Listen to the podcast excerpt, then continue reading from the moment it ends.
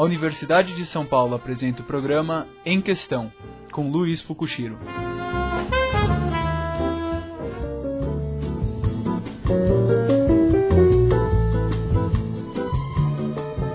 Bom dia, eu sou Luiz Fukushiro e está começando o nosso debate especial Novela em Questão. Hoje discutiremos todas as nuances da telenovela e suas influências no telespectador. Bom, pode-se dizer que a novela é um fenômeno popular. O gênero da teledramaturgia se desenvolveu no Brasil a partir dos anos 50 e se tornou o produto televisivo mais popular do país.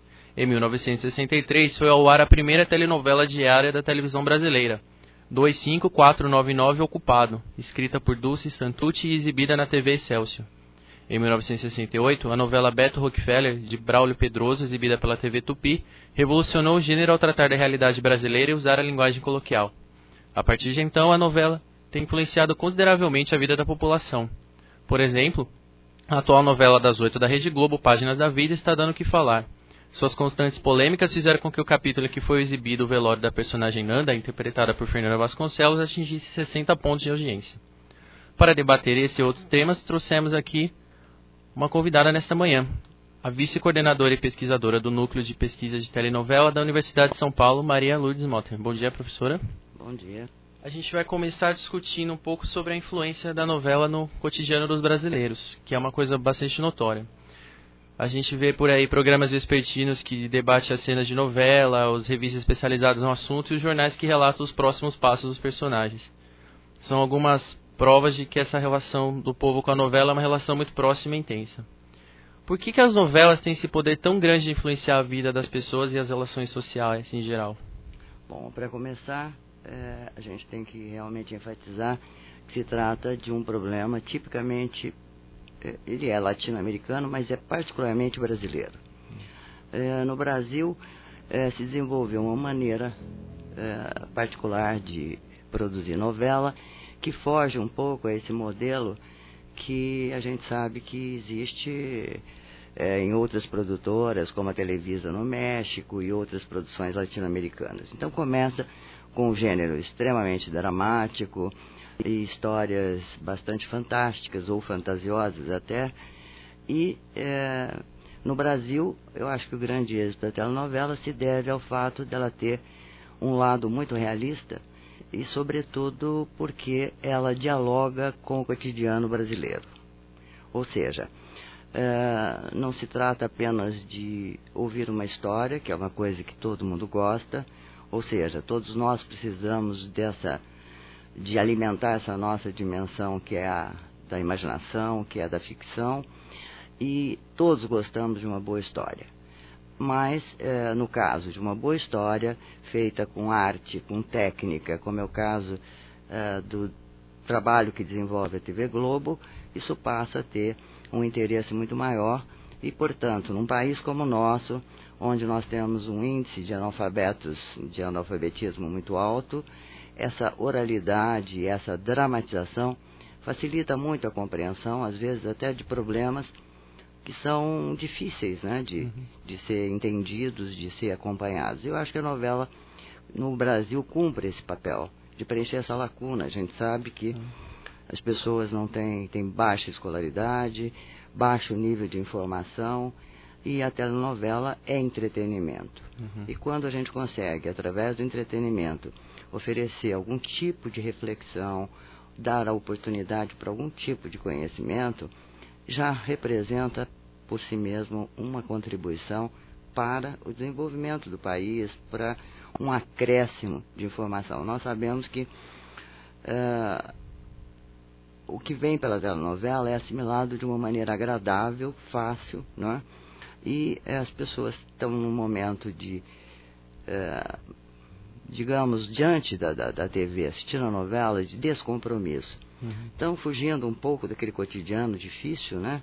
do dia a dia e, e se envolve nessa história. E a partir daí, aquilo que vem de ensinamento, de orientação, de exemplo, acaba funcionando como uma dimensão fundamental de experiência para o telespectador brasileiro. Uhum. Bom, a nossa repórter Renata Moraes foi às ruas para ouvir das pessoas o motivo delas assistirem a novela.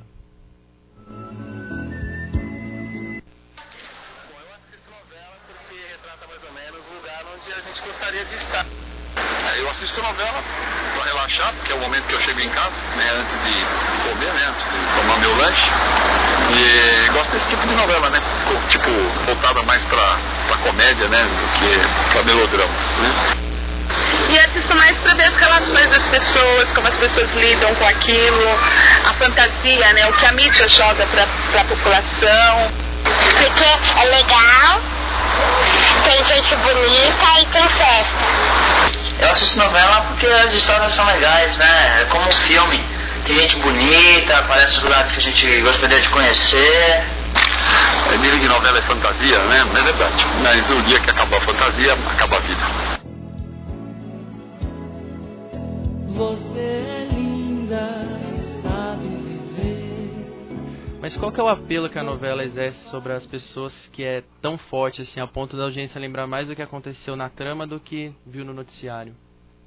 Bom, primeiro que é a questão do fato dramatizado. Então, é óbvio que a gente assistindo um telejornal ou um programa informativo, nós temos uma conversa sobre um tema. Essa conversa, naturalmente, ela tende a, a se perder, porque ela depende apenas da memória. Quando você tem toda a movimentação do fato dramatizado, então ele passa assim a ter uma força muito, um impacto muito maior.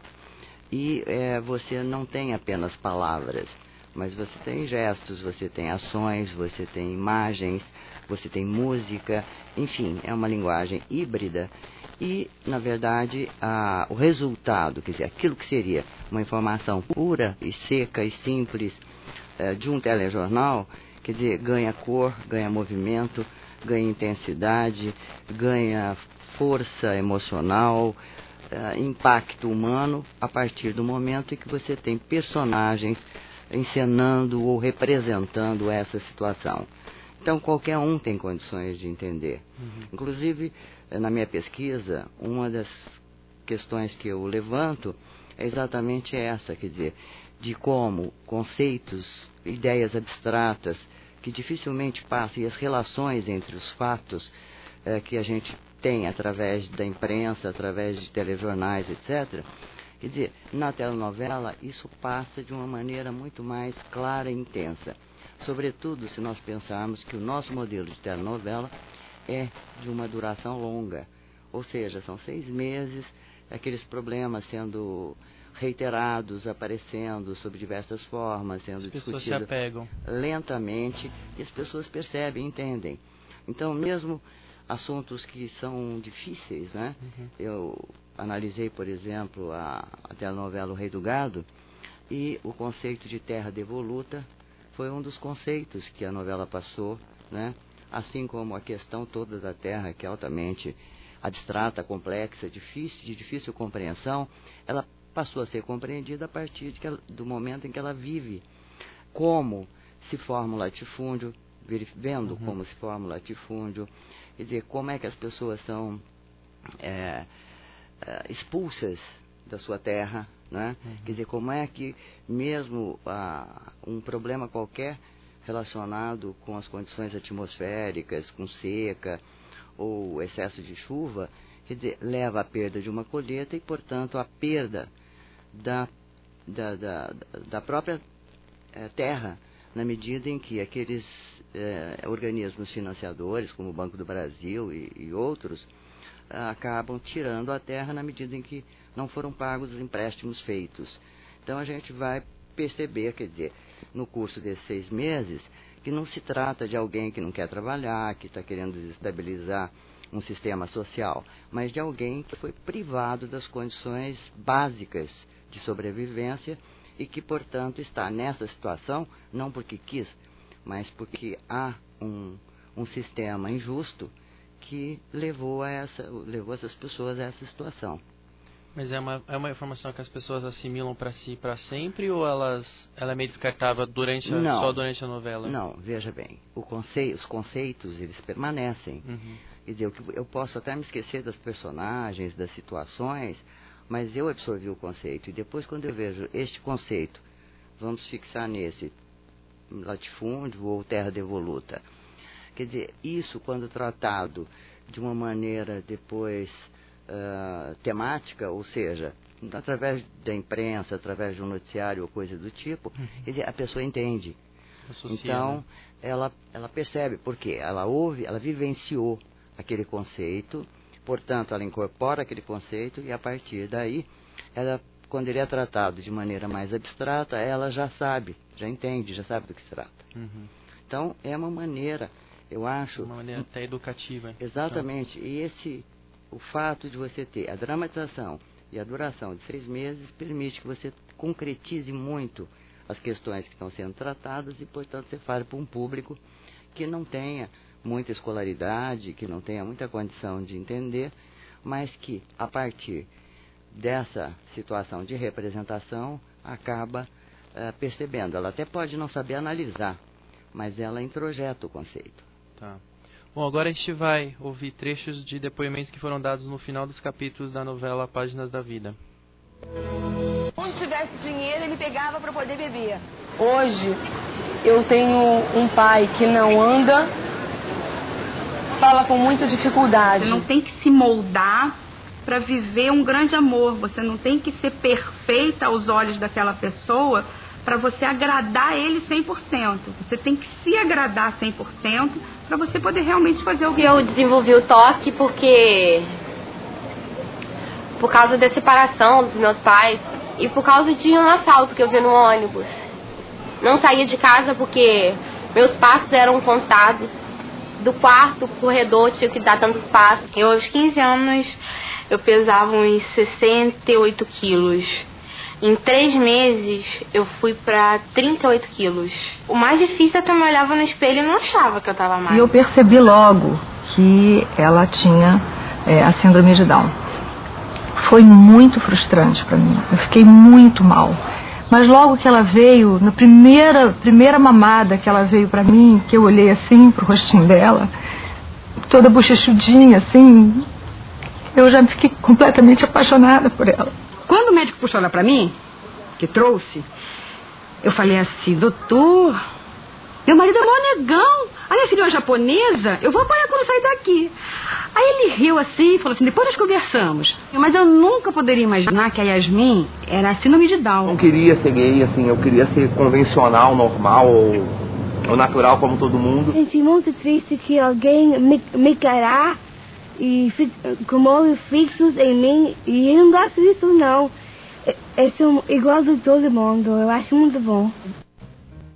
Bom, Manuel Carlos, o autor da trama, ele espera retratar a realidade das pessoas e, e, que essa realidade se torne mais esclarecida em relação a temas como síndrome de Down, bulimia, o transtorno obsessivo compulsivo, alcoolismo e homossexualismo. Não só ele, mas outros autores colocam esses temas para que o público conheça a realidade de quem passa realmente por esses problemas. No entanto, pode-se dizer que esses temas abordados pelas novelas são coerentes com os reais problemas da sociedade brasileira ou alguns temas importantes são deixados de lado? Olha, nós não podemos nos esquecer que nós estamos diante da ficção. A ficção tem que fazer recortes. E na medida em que ela faz recortes, ela não pode tratar de todos os problemas. Então, nós vamos ter nas telenovelas a eleição de alguns temas em cada uma para tratar desses temas. Então, nós não podemos querer que a ficção, que a telenovela ah, dê conta de todos os problemas da realidade e nem com a intensidade que seria desejável. Então, muito do que a telenovela faz deveria ser objeto de campanhas de políticas públicas, de, enfim, do poder público. E, no entanto, a novela, com esse seu trabalhinho, dá a sua contribuição. Agora, eu acho também que não se trata só de falar bem da telenovela. A gente não pode generalizar. Cada telenovela tem características próprias, diferentes autores, diferentes maneiras de encarar os problemas. E, em geral, eles tendem a falar de coisas que os incomodam mais. Não é? Quer dizer, ninguém é capaz de uma, um conhecimento enciclopédico e seja capaz de falar e escrever a respeito deles com muita propriedade. Uhum.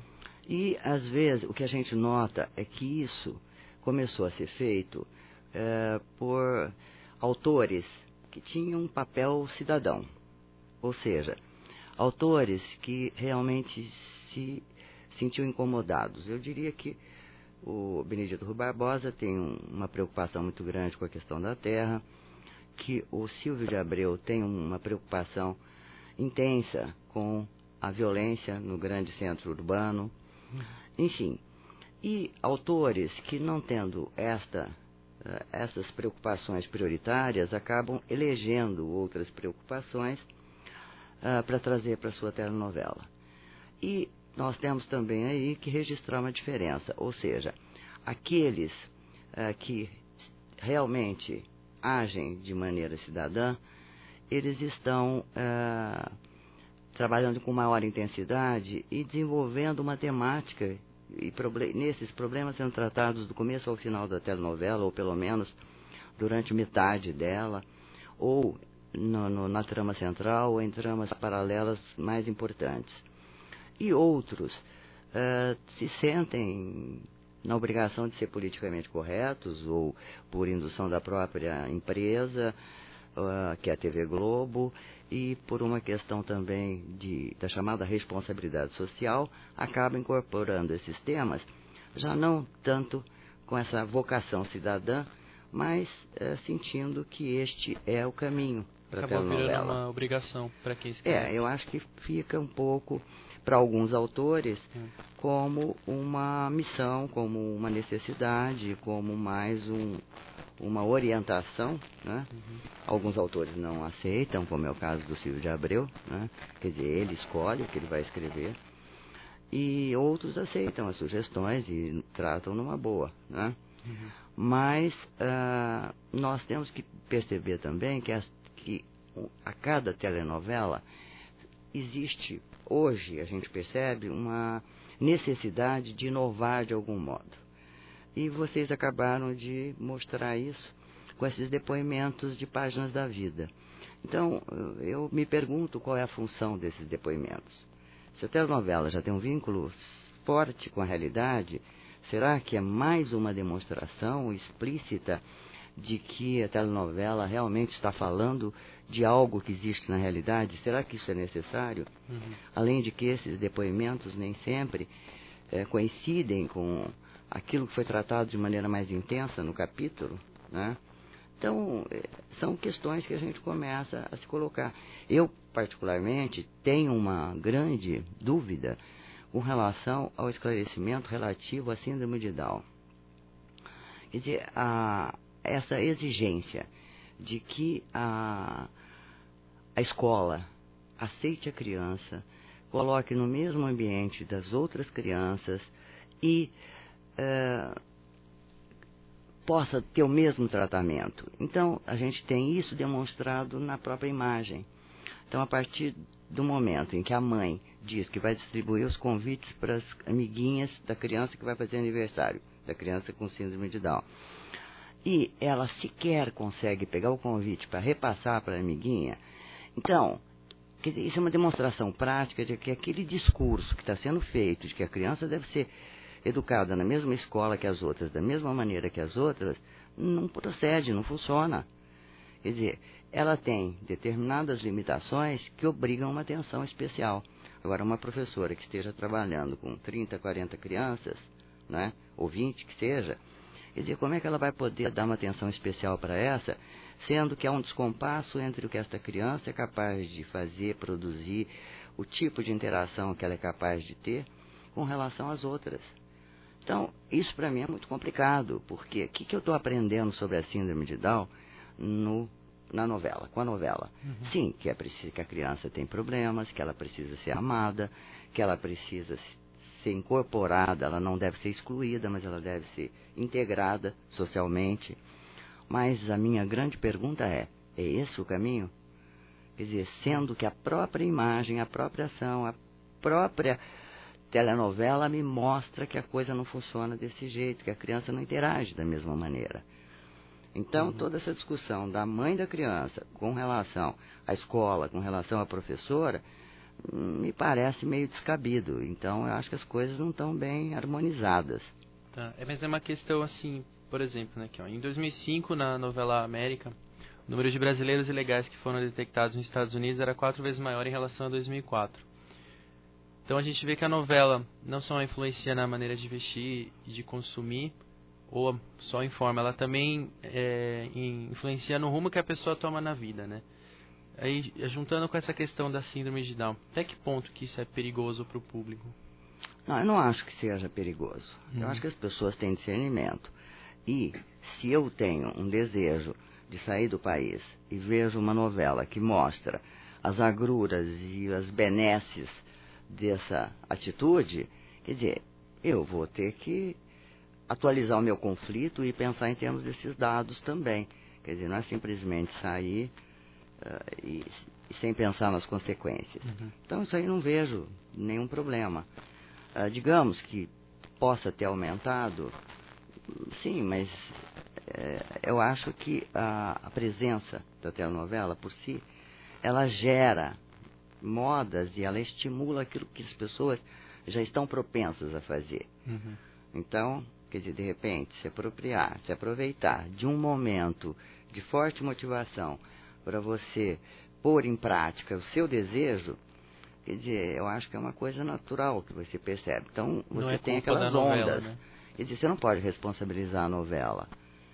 Quer dizer, simplesmente a novela está mostrando os dois lados. Se ela idealizasse essa eh, vida no, no- no outro país, né? Não, mas ela mostra todas as dificuldades das pessoas, como vão, morrem, quer dizer, esses problemas também foram mostrados. Então, se tem os dois lados, não há como você concluir que eh, esta novela estimulou essa Nisso a esse novela é um processo pouco migratório. equilibrada, assim, Pelo os contrário, veja, ela mostra os dois lados e, a- e além do mais, ela ainda levou a que se discutisse a questão pela imprensa, que se eh, trabalhasse a, a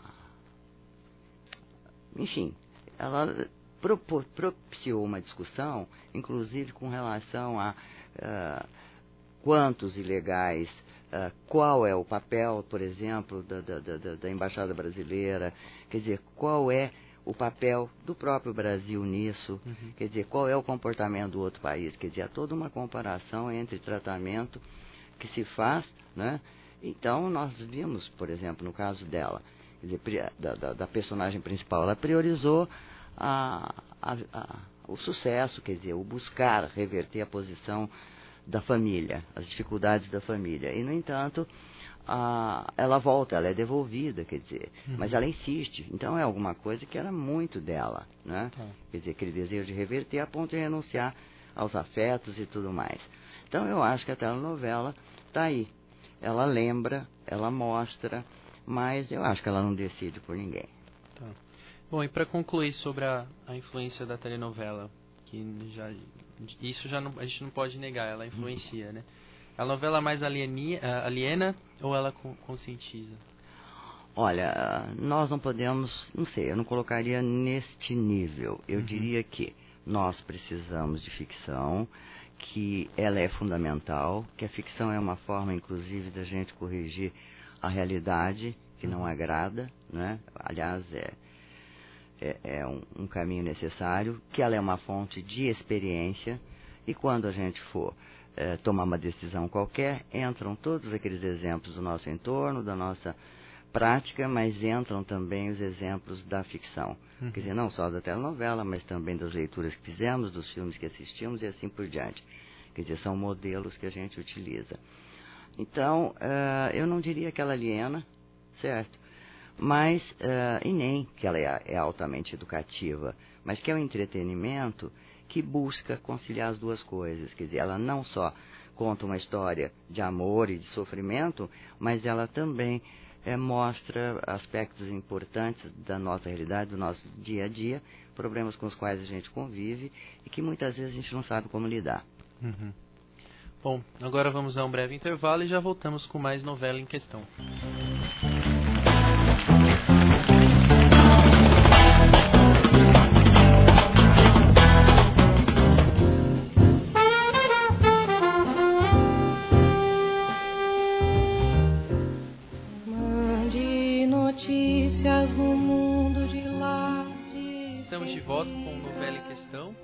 E agora também teremos a participação da antropóloga, chefe do Departamento de Cinema, Rádio e Televisão da Escola de Comunicação e Artes da Universidade de São Paulo, colaboradora do jornal Folha de São Paulo e também autora do livro Brasil Antenado, a Sociedade da Novela, professora Esther Hamburger. Bom dia, professora Esther. Bom dia, é um prazer estar com vocês aqui. A gente agradece. Bom, nesse segundo bloco, a gente vai falar um pouco sobre a trama das novelas, né? Primeiro lugar, as pessoas andam reclamando, em geral, que as novelas têm sempre as mesmas histórias, né? Há realmente uma falta de criatividade e inovação nas novelas ou a gente pode dizer que se segue uma forma de sucesso? Primeiro, primeira opinião da professora Esther. Eu acho que há uma estrutura básica que, é que vem do melodrama nas novelas que tende a se repetir sempre. Eu acho que isso faz parte da convenção das novelas. Não acho que uhum. hoje esteja se repetindo mais do que se repetia há cinco anos. As novelas se distinguem uma da outra pela maneira pela qual, pelas coisas que estão em volta dessas tramas, né? Uhum. E principalmente pela maneira pela qual elas captam coisas que estão acontecendo no momento em que elas estão indo ao ar ou no momento em que elas começam a ser produzidas, né? Elas, essa característica do folhetim que elas têm, que é do folhetim do século XIX, de estar sendo feito ao mesmo tempo em que vai ao ar, uhum. é que eu acho que, que permite que uma novela seja diferente da outra, embora elas tenham tramas, as tramas, o esqueleto dramático seja muito parecido. Né? Tá, e professora Maria Lourdes, você tinha até falado no primeiro bloco né, da questão que a novela até tende a se inovar, mas mesmo assim, como a própria professora Esther falou, ela continua no, com o mesmo esqueleto. O que, que a senhora acha Sim, sobre eu concordo, é exatamente isso.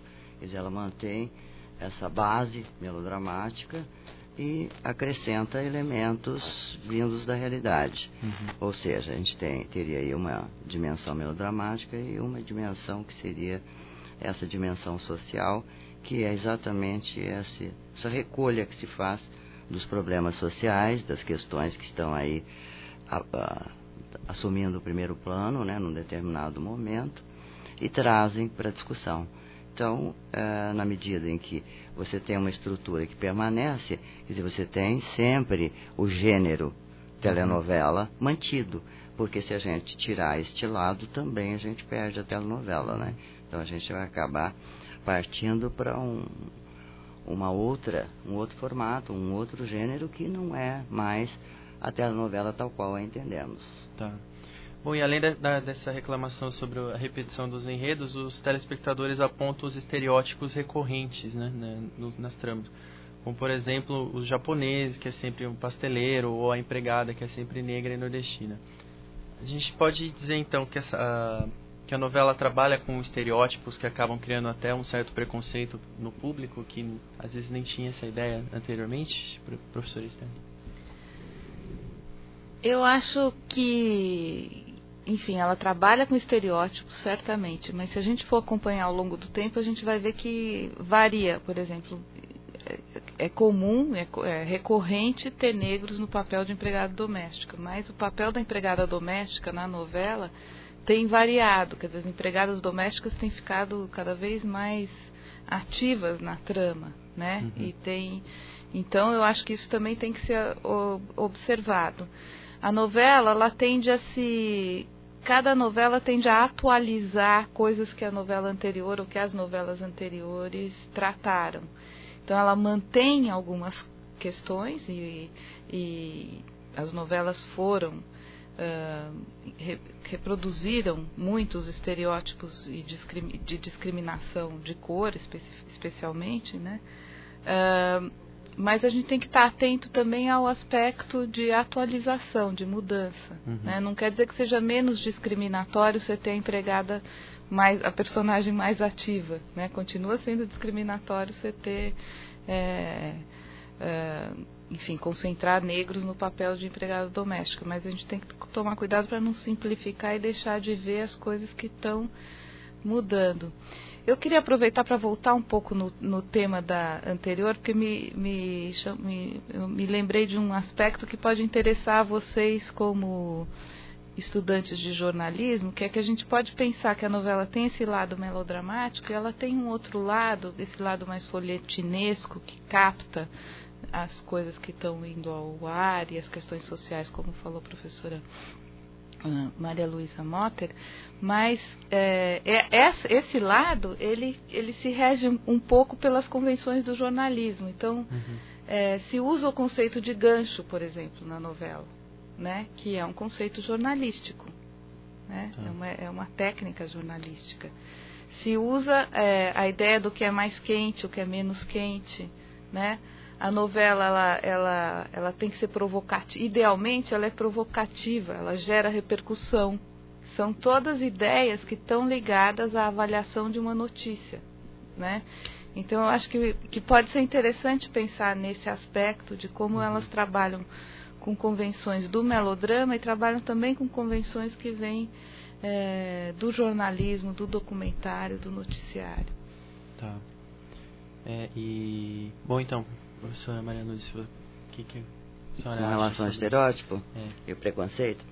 Veja, uh, eu concordo com a Esther, né, a gente concorda em muita coisa, e realmente uh, o problema do estereótipo eu acho que é preciso um certo cuidado, porque uh, nem sempre se percebe quando ele está sendo trabalhado como uma simplificação, como uma facilitação, né? É, e quando ele está sendo utilizado com o objetivo de denúncia, ou seja, para mostrar, olha, é, no nosso dia a dia há pessoas ou certos grupos, enfim, que realmente se comportam dessa maneira.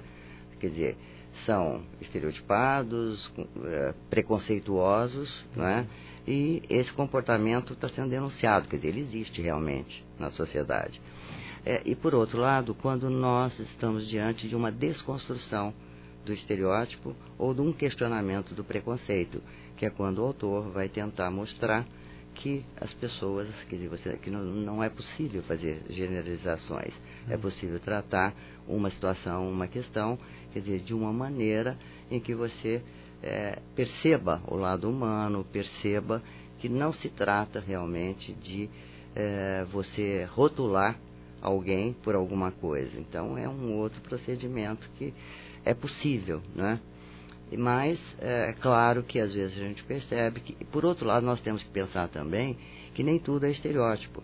Às vezes é a necessidade de se criar um tipo, e é claro que nós estamos diante da ficção, diante de uma história que tem uma duração que exige um recorte, e as, e, e as personagens têm que ser é, marcadas, caracterizadas por determinados traços. Uhum. Quer dizer, nem sempre ela pode ser mostrada na sua amplitude, na sua intensidade humana, e às vezes elas vão ser caracterizadas mais como tipos.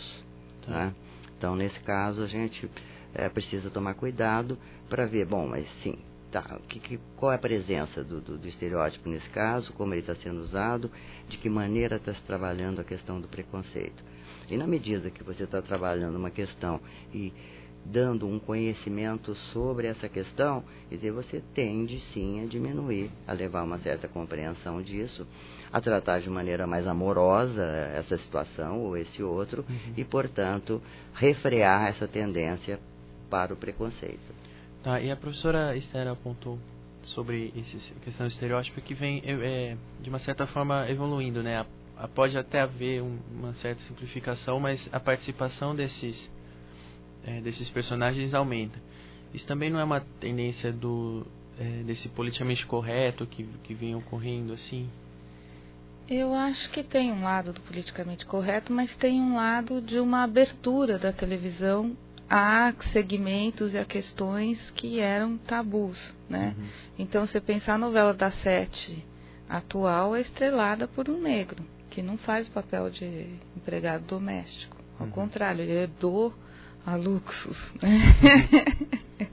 então, isso é uma mudança enorme. Né? Inclusive, é, no caso dessa novela especificamente, ela foge do registro do politicamente correto. Né? E acho que essa é uma das razões que, pela qual ela faz sucesso. Né? Uhum porque ela escapa desse registro. As tentativas, essa, essa questão, é, a questão do preconceito de cor, é uma questão que foi tabu durante muito tempo, porque é engraçado que ela gera um tipo de repercussão, ela provoca um tipo de repercussão, que ao contrário do, da repercussão que eu, de que eu falei antes, é uma repercussão que é mal vista, hum. né? É, essa é uma questão que me intriga. Eu tenho uma hipótese. Eu acho que ela provoca uma repercussão que é no âmbito da política, porque eu acho que a questão de cor é uma questão que no Brasil está no âmbito da política, ao contrário das, da questão das relações de gênero entre homens e mulheres, ou das questões sociais. Essas têm mais espaço na novela, têm uma permeabilidade, elas podem ser provocativas, elas podem tratar de questões tabus, de questões delicadas, de questões que, é, enfim, que as pessoas enfrentam no dia a dia, mas que elas sabem que são polêmicas e tudo bem, né? Tratar do homossexualismo, tratar é, esse, isso aí pode mais do que a questão de cor. Uhum. Sempre foi assim, né? Um, então sempre é, houve então, na Pátria Minha houve aquela polêmica porque o personagem do Tarcísio Meira xingava o personagem que fazia um empregado dele né, de neguinho sujo, isso gerou uma reação muito forte entre os movimentos negros que sentiram aquilo como uma discriminação uhum. e, e, cobraram e a novela enfim, o autor respondeu com discursos de outros personagens negros, e a novela seguinte, A Próxima Vítima, foi uma novela que procurou tratar da questão racial num outro contexto, com uma ação afirmativa, até com uma família de classe média bem sucedida, todo mundo bonito e tal. Então, agora você vê um tratamento que é, é diferente, né, nessa novela especificamente. Uhum. E assim, diante do poder da telenovela de causar repercussão, de influenciar na, nas pessoas, como que essas pessoas que fazem, os diretores, escritores, roteiristas, lidam com essa responsabilidade de influenciar tantas pessoas, professora Maria Luz? Olha, eu acho que uh, eles se preocupam muito. Se preocupam, são ameaçados dependendo dos temas com os uhum. quais trabalham. Né? Então, realmente, eles, eu acho que pesa essa responsabilidade. Claro que há autores que escrevem, uh, enfim, sem um, uma preocupação muito grande com esse tipo de coisa, são menos envolvidos com isso, trabalham mais com comédia, etc. E isso uhum. eu acho que dá uma certa leveza maior. Mas, de um modo geral, uh, eu acho que eles têm um papel muito importante e que realmente é, isso pesa muito. Eu acho que eles têm que o tempo todo está tomando decisões, cuidados, né? Porque, na verdade, aquilo que eles dizem na novela tem uma repercussão tão forte como não teria em, por outros meios e, e por outros gêneros, né? Então, realmente, eu acho que a telenovela é uma grande tribuna e eu acho que os autores, produtores, etc., têm consciência disso. Então, eu acho que existe essa preocupação e um certo cuidado. Às vezes eles resvalam, como é natural, mas aí eles também prontamente tentam corrigir isso, né? Uhum. Professor Sté? Eu acho que eles estão sujeitos a uma pressão é, impressionante, se for pensar que eles é, têm na mão o produto de maior audiência de uma das maiores indústrias de televisão do mundo, é, é onde os anúncios são mais caros a pressão a que um autor de telenovela está sujeito, eu acho que é uma coisa impressionante. E justamente porque eles tra porque é tanta gente que vê, eles e é tão delicado, eles eles procuram, uh, enfim, eles eles têm cada vez mais, eu acho, um senso de de responsabilidade social, que às vezes cai numa coisa do politicamente correto, que eu acho que é em detrimento da dramaturgia. Né? Uhum. Então tem aí um, um dilema que eu acho que é difícil de lidar, e uns lidam de, um, de uma maneira, outros lidam de outro, enfim. É, mas há um, há um dilema aí. Mas também assim não pode dizer que há um certo e um errado, né? Ele... Não há um certo e um errado. Uhum. Não há uma receita, certamente. Se eu, eu acho que aí, nesse caso, é, a tentativa de estabelecer receitas vai engessar a dramaturgia, certamente. Uhum. Né? E, e, daí diminui o potencial da novela, inclusive, de ser assistida. Né? Tá. E o que, que a gente pode esperar dessa nova safra de novelas que estão disputando terreno com as produções da Globo? Eu acho que por enquanto elas é, elas, enfim, elas conseguiram se estabelecer num patamar bastante respeitável de audiência, né, chegando nos dois dígitos, mantendo nos dois dígitos por um bom tempo. Isso não é, isso é muito, né, em termos da história recente da TV brasileira.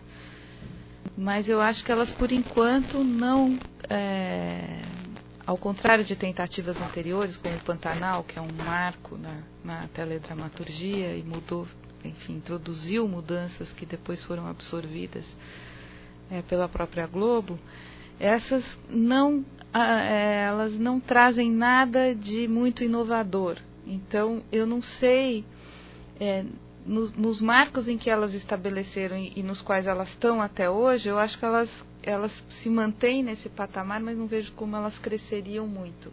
Agora, elas têm um patamar para crescer se elas ousarem mudar alguma coisa né, na receita. Eu acho que elas estão muito bem comportadas em termos dramaturgicos. Chega a ser uma cópia da Globo. Não sei se é uma cópia, é, mas, enfim, é inspirado no padrão global, procura um padrão de produção melhor do que elas tinham antes, né, uhum. e isso é uma mudança mas por outro lado, em termos dramatúrgicos, elas não se propõem a mudar grandes coisas. Uhum. E aí elas ficam mais ou menos presas do limite no, ao qual, no qual elas se colocaram. Né? Professora Maria Lourdes, o que a senhora acha? Eu acho que elas são uma promessa. Eu acho que a concorrência é extremamente saudável. Né? Uhum. Né? É uma coisa que está faltando. Eu acho que a Globo está muito hegemônica, isolada, enfim. E é incrível como é, a própria TV Globo, quer dizer, tendo ah, produzido, né, criado um, modo de fazer, isso do ponto de vista geral, inclusive com relação à parte toda ah, técnica, enfim, quer dizer, todos os avanços tecnológicos que ela uhum. vem incorporando, né? Dizer, então, ela, enfim, é, produziu um modo de fazer, um saber, criou um saber fazer e que, de certo modo, até outras emissoras, né, emissoras estrangeiras, quer olham com atenção e procuram se inspirar nas suas produções, como é o caso, por exemplo, de Portugal. Né? Mas, uh, dentro do próprio país, nós não temos essa preocupação em aproveitar o que essa escola tem para ensinar. Uhum. Eu acho que essa disposição que a gente está tendo aí da, de outras redes, no sentido de entrar para valer na dramaturgia, acho que é altamente bem-vinda, saudável, né? mas eu acho que uh, a Globo conquistou esse padrão em 40 anos e eu acho que as outras emissoras têm que saber que eles também terão que uh, fazer um percurso para consolidar uma posição que realmente gere e produza uma concorrência né, uh, que permita que o gênero possa avançar. Uhum. Porque na medida em que há uma competição, também os próprios autores, eu acho que eles saem da acomodação em que estão e buscam uh, alternativas novas, novos temas, quer dizer, não só do ponto de vista da produção, eu acho que a gente tem tido avanços constantes. Uhum. Mas do ponto de vista da criação, eu acho que aí é que o limite é maior. Então, eu acho que é preciso de algum tipo de estímulo. Acho que os nossos autores estão aí dentro dos parâmetros, dos limites que se convencionou e não avançam além disso, e talvez nem tenham permissão para isso, quer dizer, na medida em que não existe ninguém ousando. Né? Uhum. Então, você fica numa situação de marasmo, de não avançar, não, não, não criar né, situações, saídas novas, propostas novas. Talvez a concorrência possa trazer isso.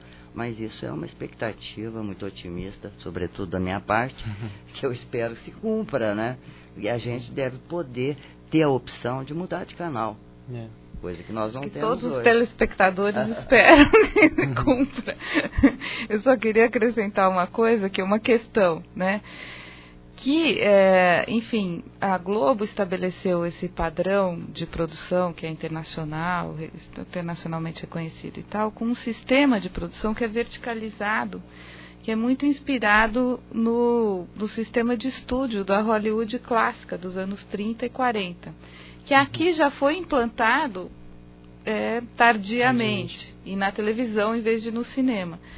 Então me chama um pouco a atenção que as emissoras concorrentes venham apostar no mesmo modelo. Será que é economicamente viável ainda? Será que permanece esse modelo vertical de produção?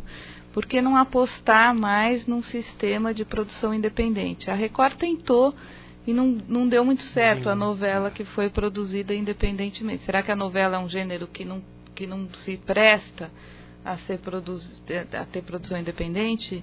Será que um exemplo é suficiente para se descartar e se uhum. investir muito num sistema verticalizado? Enfim, são questões aí. Né? Que, o que, que modelo será que permitiria uma ousadia maior? Né? Essa ousadia da qual a professora Maria Luísa Motter falou. Né? É, é um tema que tem muita coisa ainda para discutir, mas como nosso tempo é limitado, por hoje a gente vai ter que ficar por aqui.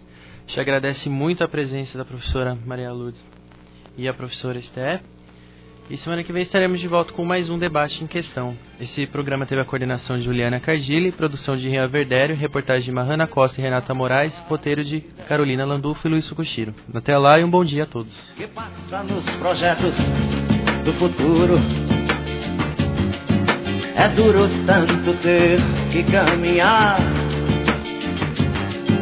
E dar muito mais do que receber